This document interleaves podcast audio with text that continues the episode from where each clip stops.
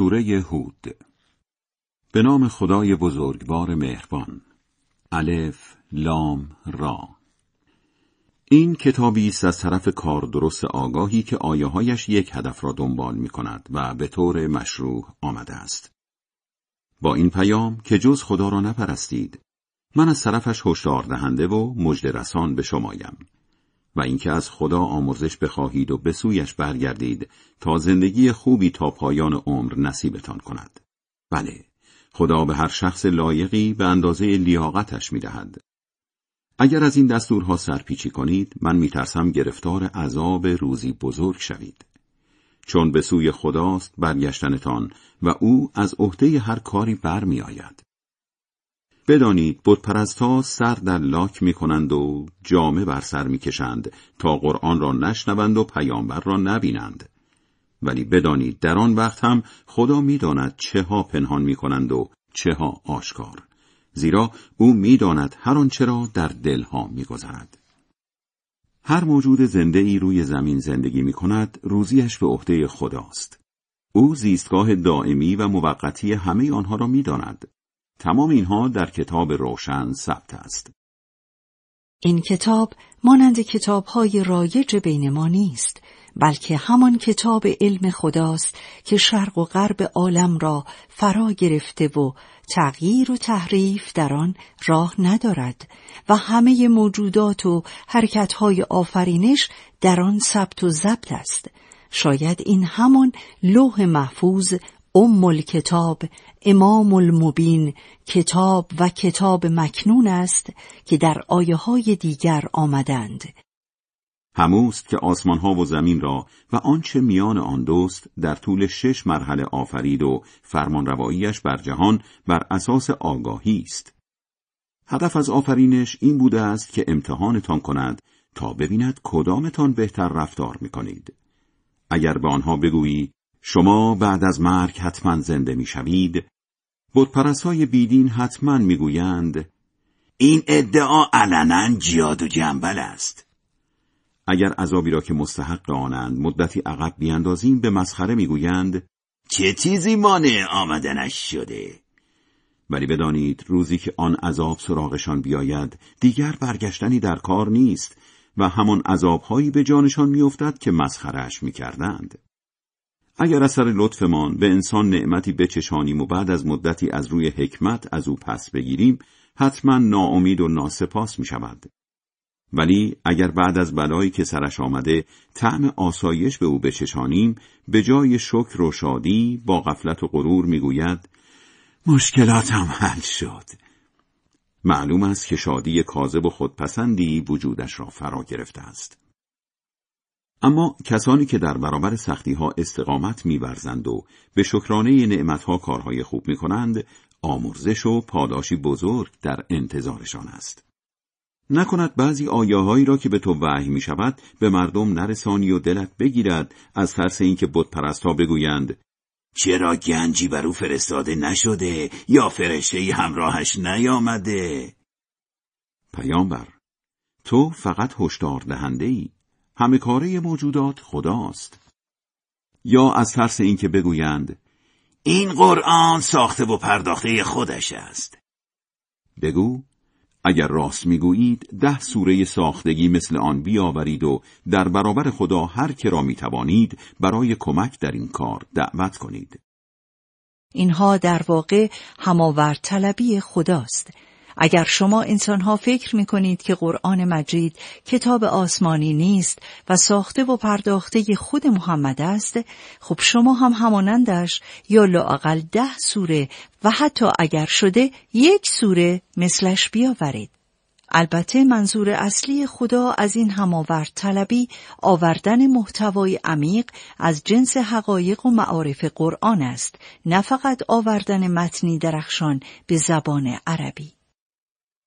اگر به دعوتتان پاسخ مثبت ندادند بدانید این قرآن به علم الهی فرستاده شده است و نیز معبودی جز خدا نیست حالا دیگر مسلمان می‌شوید آنهایی که زندگی دنیا و زرق و برقش را می‌خواهند نتیجه دوندگی هایشان را همینجا کامل به آنها می‌دهیم و در این دنیا چیزی از حقشان کم گذاشته نمی شود. آنها کسانی هستند که در آخرت فقط آتش نصیبشان می شود. تمام فناوری های مادیشان هم به هدر رفته و همه کارهایشان بی اثر است. ادهی در دنیا کارهای خوب و خدمات درخور توجهی می کنند. مدرسه و مؤسسه می سازند، دانشگاه و درمانگاه برپا می کنند، اختراعات و اکتشافات مفیدی به جامعه بشری تقدیم می کنند و از این دست کارها. طبق این دو آیه این کارها اگر برای رضای خدا باشد پاداش دنیوی و اخروی دارد. ولی اگر فقط برای کسب شهرت و ثروت، مقام و موقعیت اجتماعی و تشویق دیگران باشد، خدای عادل در همین دنیا با آنها تصویه حساب می کند و به شرط فراهم بودن شرطهای طبیعی موفقیت آن آرزوهای کم ارزش و زودگذرشان را برآورده می سازد. اما در آخرت هیچ بهره‌ای نخواهند داشت. افرادی را در نظر بگیرید مانند محمد که هم از بصیرتی الهی برخوردار است هم شاهدی مثل علی برای حقانیتش دارد که جان او و دنبال رو اوست و هم تورات موسی که رهبر و راهنمای مردم بود آمدنش را از قبل خبر داده بود حال چون این افرادی برابرند با آنهایی که این ویژگی ها را ندارند این افراد با بصیرت قرآن را باور دارند ولی هر جماعتی که قرآن را باور نکند آتش وعدگاهش است. پیامبر ذره ای در حقانیت قرآن شک نکن که آن کلام حق خداست. اما بیشتر مردم دنیا طلب به آن ایمان نمی آورند. چه کسانی بدکارتر از آنهایی که به خدا نسبت دروغ می دهند؟ آنها را در قیامت در برابر خدا احضار می کنند و شاهدان اعمال شهادت می دهند. اینها بودند که به خدا نسبت دروغ می دادند. هان لعنت خدا بر بدکارها همانهایی که مانع بندگی خدا می شوند و راه مستقیم خدا را کج نشان می دهند و همانها آخرت را باور ندارند. آنها محال است با رفتار زشتشان حریف خدا در زمین شوند. در برابر خدا هیچ کس و کاری ندارند و عذابشان دوچندان است. اگر بیدینی می کنند برای این است که دیگر تحمل شنیدن و دیدن آیه ها و نشانه های ما را نداشتند. آنها سرمایه عمرشان را از کف دادند و در قیامت بتهای ساختگیشان از جلوی چشم آنها قیبشان می‌زند. بدون شک و شکسته ترین مردم در آخرت همانهایند.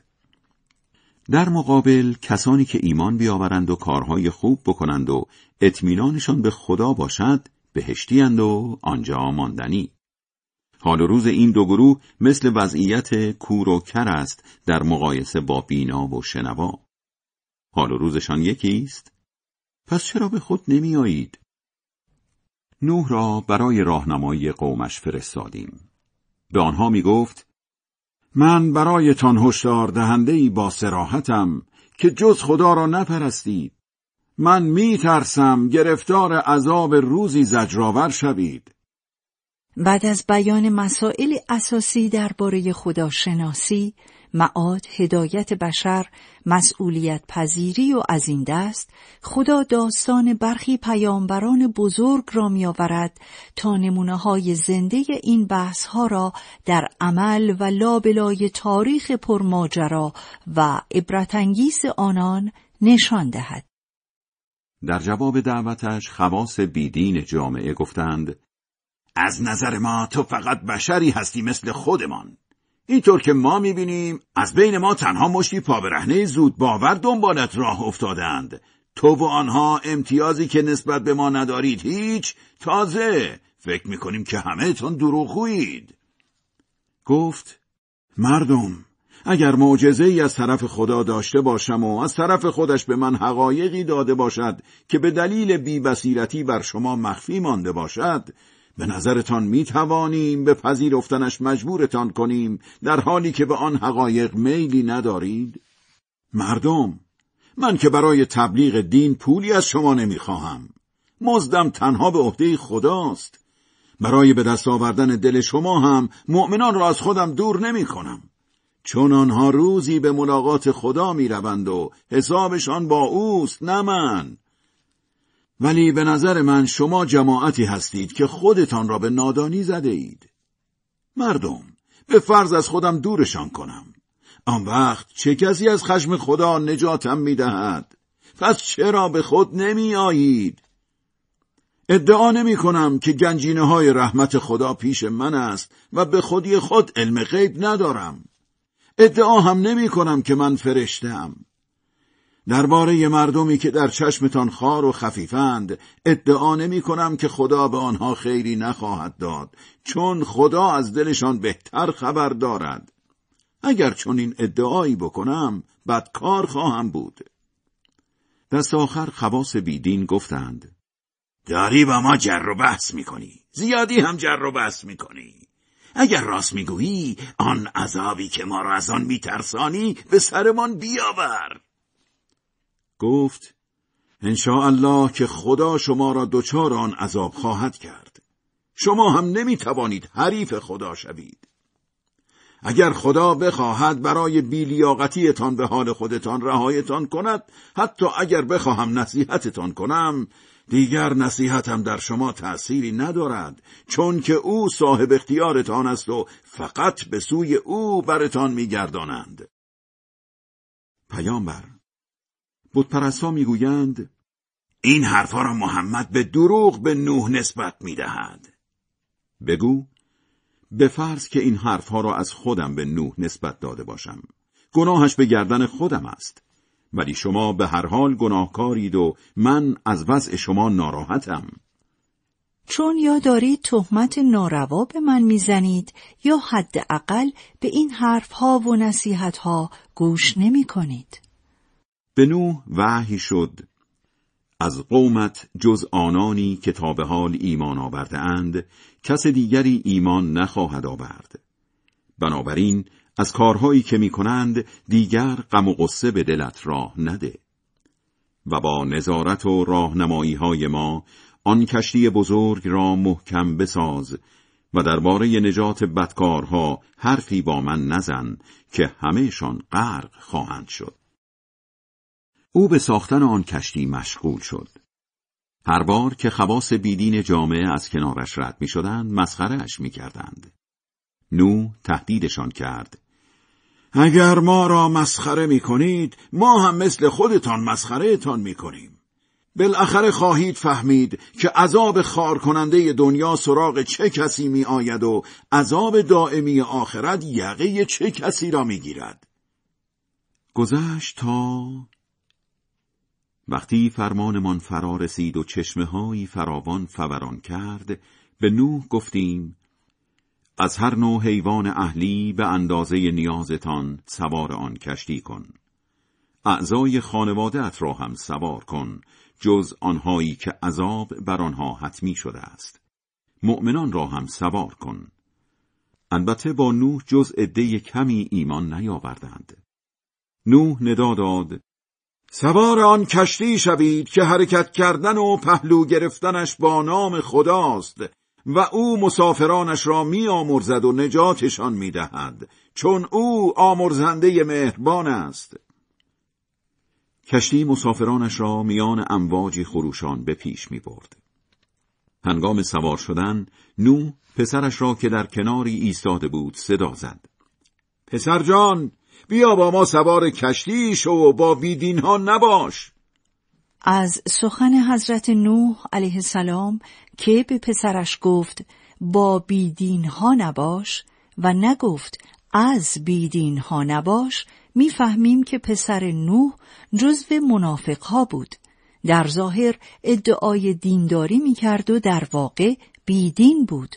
پدرش از بیدینی او بیخبر بوده است و برای همین او را برای سوار شدن به کشتی صدا می‌زند. همسر نوح هم همین وضعیت را داشت با این تفاوت که نفاقش آشکار شده بود. به همین خاطر حضرت نوح علیه السلام به او توجهی نکرد. پسرش گفت به بالای کوهی پناه می‌برم که از شر سیلاب حفظم کند. نوح گفت امروز در برابر خروش خشم خدا هیچ پشت و پناهی نیست جز برای کسی که خدا به او رحم کند آب به سرعت بالا می آمد و هنوز گفتگو بینشان تمام نشده امواج میانشان فاصله انداخت و پسر نوح هم به غرق شده ها پیوست. بعد از حراکت بیدین ها دستور رسید ای زمین آبهایت را فرو ببر و ای آسمان دیگر نوار. سیلاب فرو نشست و دستور خدا به سرانجام رسید. کشتی در مکان مرتفعی به آرامی پهلو گرفت و صدایی برخاست. نفرین بر مردم بدکار. داخل کشتی نوح خدا را صدا زد. خدایا پسرم که جز به افراد خوب خانوادم بود و وعده تو برای نجاتشان حتمی بود. با این حال قضاوت با توست که تو عادلتر از همه داورانی. فرمود نوح او دیگر جزو افراد خوب خانوادت نبود چون تمام وجودش را پلیدی فرا گرفته بود. پس چیزی را که نمیدانی از من نخواه من نصیحتت می کنم که مبادا به ندانم کاری دچار شوی. گفت خدایا از درخواست چیزی که آن را نمی‌دانم به تو پناه می‌برم و اگر مرا نیامرزی و به من لطف نکنی سرمایه عمرم را میبازم. به نوح گفته شد در سایه سلامت و برکتهای ما بر تو و همراهانت و نسل شایستهشان از کشتی پیاده شو البته در آینده نسل ناشایستی از آنها به وجود می آید که از نعمتهای دنیوی برخوردارشان خواهیم کرد. ولی در نتیجه ناشکری از طرف ما عذابی زجرآور سر وقتشان می آید. داستان نوح جزو خبرهای غیبی است که به تو وحی می کنیم. قبل از این نه تو از آن آگاه بودی و نه قوم و قبیلت. پس تو هم در برابر سختی ها صبوری کن که عاقبت به خیری در انتظار خود مراقبان است. برای هدایت قوم عاد همشهریشان هود را فرستادیم. به آنها می گفت مردم فقط خدا را بپرستید که معبودی جزو ندارید. با پرستش بتها فقط مشغول خیال بافی هستید. مردم من که برای تبلیغ دین مزدی از شما نمی‌خواهم.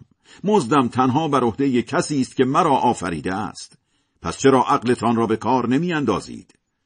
مردم از خدا آمرزش بخواهید و به سویش برگردید تا بارانهای پی در پی برایتان بفرستد و تواناییهایتان را بیش از پیش کند.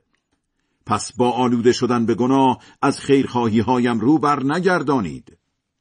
مردم عاد به هود گفتند برای ما معجزه‌ای که نیاوردی پس به صرف حرفهایت نه از بتهایمان دست برمیداریم و نه باورت می‌کنیم. فقط همین را گفته باشیم که بعضی از معبودهایمان به عقلت بد جور آسیب زده اند. گفت البته من خدا را شاهد می‌گیرم و شما هم شاهد باشید که دیگر کاری به بتهایتان ندارم. پس شما و بتهایتان بر ضد من هر نیرنگی می‌خواهید بزنید و به من مهلت ندهید تا ثابت شود هیچ کاره اید. من به خدا توکل می کنم که صاحب اختیار من و شماست. هر موجود زنده ای باشد زمام کارهایش دست اوست و بس. خدا با راه و روشی درست کار می کند. اگر سرپیچی کنید مهم نیست چون پیامی را که مأمور رساندنش بودم کامل به شما رساندم. همچنین خدا مردم دیگری را در این سرزمین جانشینتان می کند و کمترین ضرری هم به او نمی‌زنید. آخر او مراقب همه چیز هست وقتی فرمانمان فرا رسید هود و مؤمنان همراهش را از سر لطفمان نجات دادیم و از عذابی نفسگیر رهاییشان بخشیدیم این هم مردم عاد نشانه های خدا را منکر شدند. پیامبران را نافرمانی کردند. گوش به فرمان هر زورگوی لجبازی شدند و در این دنیا و روز قیامت با لعنتی ابدی بدرقه شدند و می‌شوند. بدانید که مردم عاد خدا را باور نکردند. هان نفرین بر مردم عاد همان همشهری های هود.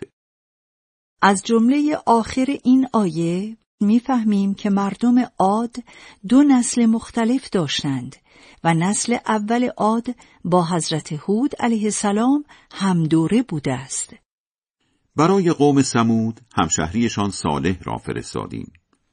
او هم به آنها می گفت مردم فقط خدا را بپرستید که معبودی جزو ندارید. اوست که شما را روی زمین به وجود آورد و آبادسازیش را به شما سپرد.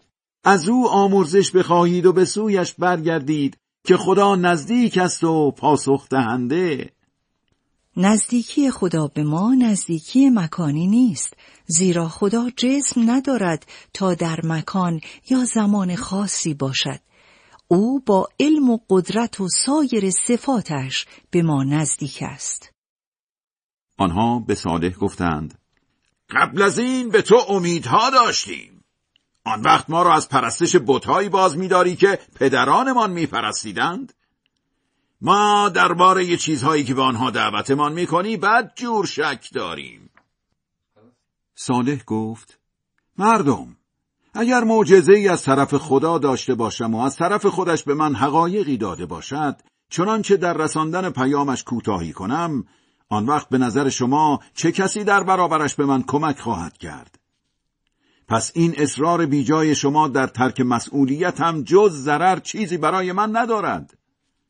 مردم این ماده شطور که معجزه خداست نشانه راستگویی من است. رهایش کنید تا در زمین خدا بچرد و آزاری به او نرسانید تا مبادا عذابی در همین روزها دامنگیرتان شود. این شطور که به قدرت الهی از دل کوه بیرون آمد ویژگی های خاصی داشت که در روایات آمده است. ولی آن شطور را کشتند. صالح تهدیدشان کرد. فقط سه روز دیگر فرصت دارید که در شهر و دیارتان از زندگی برخوردار شوید. این تهدید دروغ نیست. وقتی فرمان ما فرا رسید صالح و مؤمنان همراهش را از سر لطفمان از خاری آن روز نجات دادیم بله صاحب اختیار توست نیرومند شکست ناپذیر قرشی وحشتزا بدکارها را فرا گرفت و زیر آوار خانه هایشان به زانو درآمدند. چنان نابود شدند که انگار در آنجا زندگی نکرده بودند. بدانید مردم سمود خدا را باور نکردند. هان نفرین بر مردم سمود. مأموران ما با مژده بچه دار شدن ابراهیم پیش او آمدند. سلام کردند. جواب سلامشان را به گرمی داد.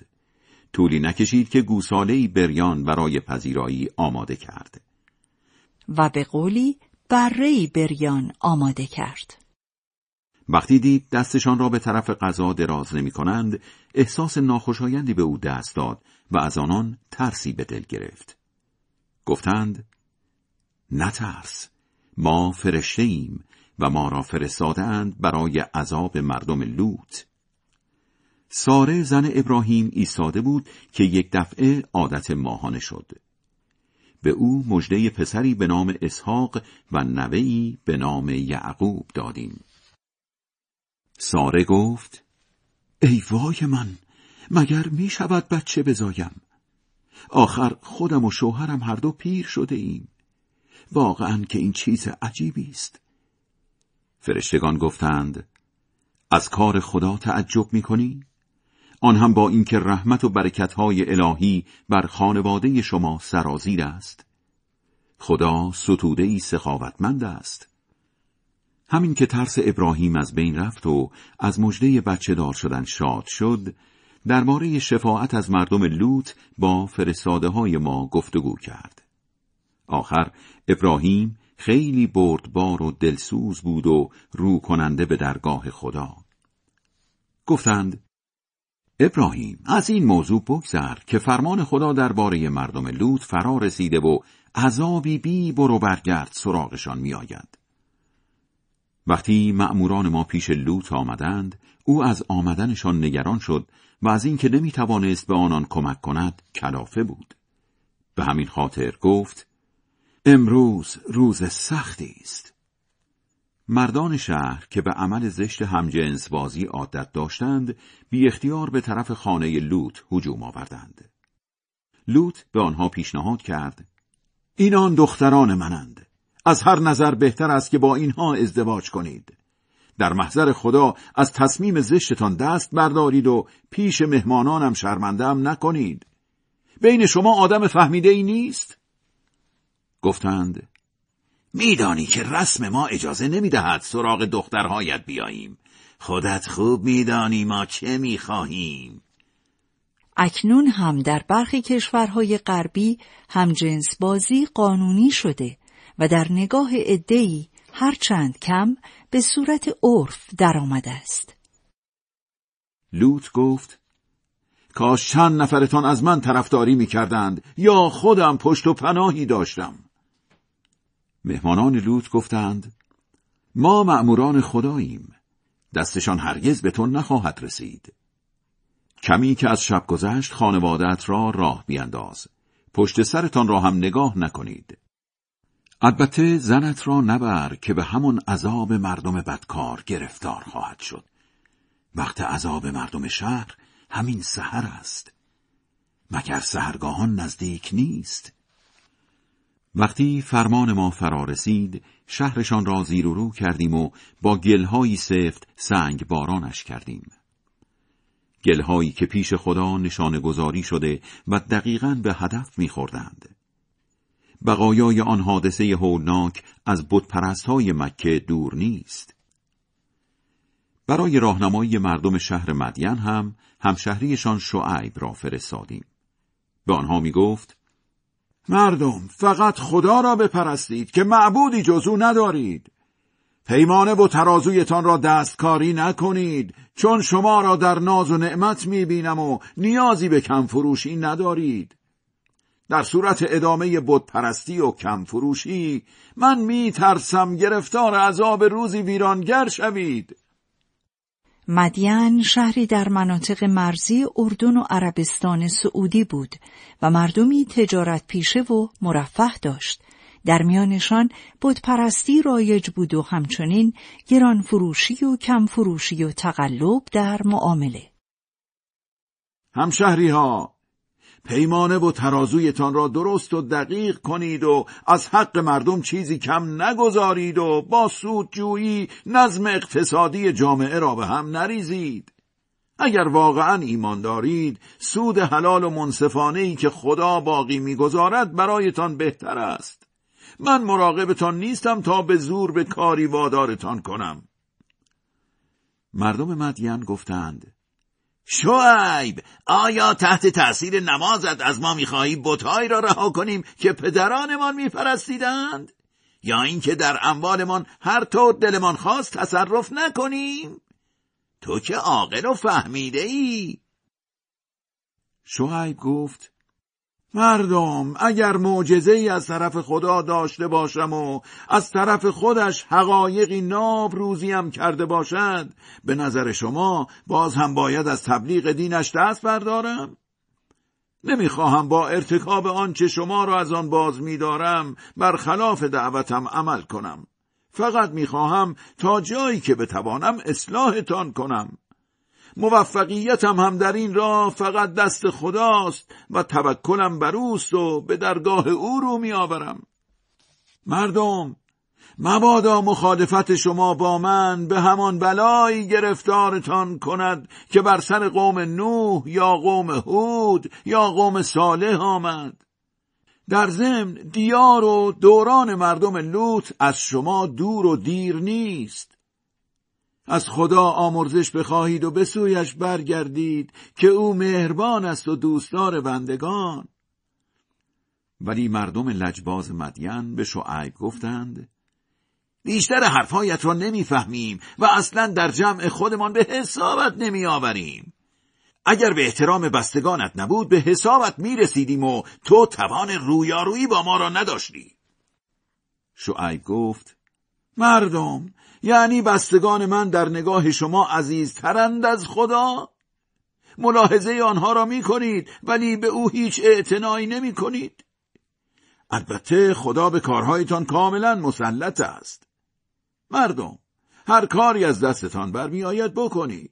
من هم به وظیفه هم عمل می کنم بالاخره خواهید فهمید که عذاب خار کننده دنیا سراغ چه کسی می آید و دروغگوی واقعی چه کسی است. چشم به راه عذاب باشید که من هم با شما چشم به راه میمانم وقتی فرمانمان فرا رسید شعیب و مؤمنان همراهش را از سر لطفمان نجات دادیم و قرشی وحشتزا بدکارها را فرا گرفت و زیر آوار خانه هایشان به زانو درآمدند. چنان نابود شدند که انگار در آنجا زندگی نکرده بودند. هان نفرین بر مردم مدین مثل همان نفرین بر مردم سمود.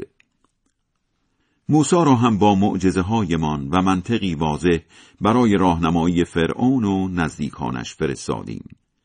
ولی آنها راه و روش فرعون را ادامه دادند. با آنکه راه و روش فرعون راه صحیحی نبود. روز قیامت او پیشا پیش قومش حرکت می کند و آنها را لب پرتگاه جهنم می برد. برای رفع آتش به بد برکی می بردشان.